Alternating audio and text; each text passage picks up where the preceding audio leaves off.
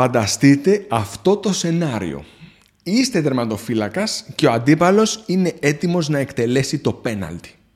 Μέσα σε κλάσματα δευτερολέπτου πρέπει να επιλέξετε να πηδήξετε προς τη μία ή προς την άλλη γωνία. Στην πραγματικότητα δεν υπάρχει τρόπος να καταλάβετε πού θα πάει η μπάλα και πρέπει να διαλέξετε εντελώς την τύχη. Προς τα πού θα πάτε. Η συντριπτική πλειοψηφία των επαγγελματιών τερματοφυλάκων σε μεγάλες ομάδες ποδοσφαίρου θα διαλέξει μία από τις δύο γωνίες. Και αυτό είναι η λάθος επιλογή. Γιατί μία μελέτη που δημοσιεύθηκε πριν μερικά χρόνια απέδειξε ότι το ιδανικό είναι, ο, είναι ο τερματοφύλακας να μείνει στη θέση του. Γιατί όμως ο τερματοφύλακας επιλέγει να φυλάξει μία από τις δύο γωνίες; Και τι σχέση αυτό με τη διατροφή; Α πάρουμε τα πράγματα από την αρχή. Η λογική του τερματοφύλακα είναι ότι εάν πηδήξει προς τη μία και η μπάλα πάει στην άλλη, θα φάει γκολ. Ατυχία. Έπαιξα και έχασα.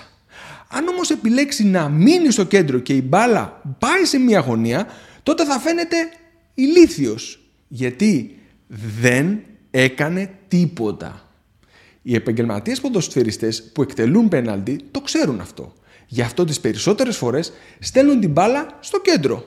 Ξέρουν ότι ο τερματοφύλακας δεν θα μείνει στο κέντρο γιατί υπόκειται σε μια νοητική πλάνη που ονομάζεται πλάνη της δράσης. Η πλάνη της δράσης είναι ένα νοητικό βραχικύκλωμα το οποίο συχνά μας αναγκάζει να κάνουμε κάτι ενώ είναι πολύ καλύτερο για μας να μην κάνουμε τίποτα. Νιώθουμε αναγκασμένοι να κάνουμε κάτι ενώ δεν είμαστε σίγουροι ότι το να κάνουμε κάτι είναι η καλύτερη επιλογή. Γιατί όμως υποκείμεθα σε αυτή την πλάνη; Ο εγκέφαλός μας έχει εξελιχθεί εδώ και εκατομμύρια χρόνια και αν εξαιρέσουμε τις τελευταίες εκατοντάδες χρόνια, για όλη την υπόλοιπη εξέλιξή μας είχαμε συνδέσει τις λύσεις των προβλημάτων μας με κίνηση. Πεινάμε, πρέπει να κυνηγήσουμε ή να οργώσουμε. Κρυώνουμε, πρέπει να φέρουμε ξύλα να ανάψουμε φωτιά.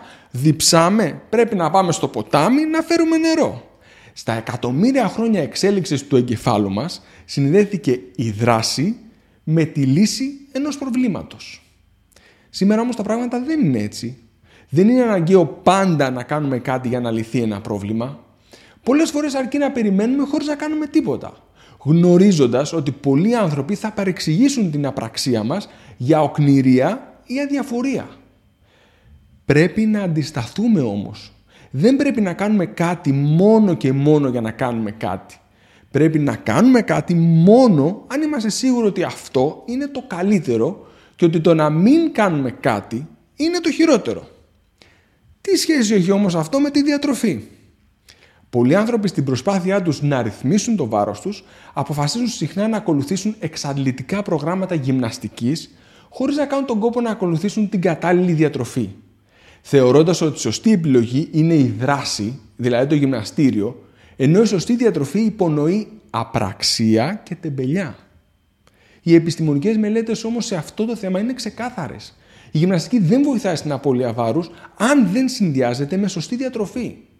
Στο παρελθόν έχω μιλήσει ξανά για αυτό το θέμα και έχω πει ότι δεν μπορούμε να βασιστόμαστε αποκλειστικά στη γυμναστική για απώλεια βάρους είναι αναγκαία και η σωστή διατροφή.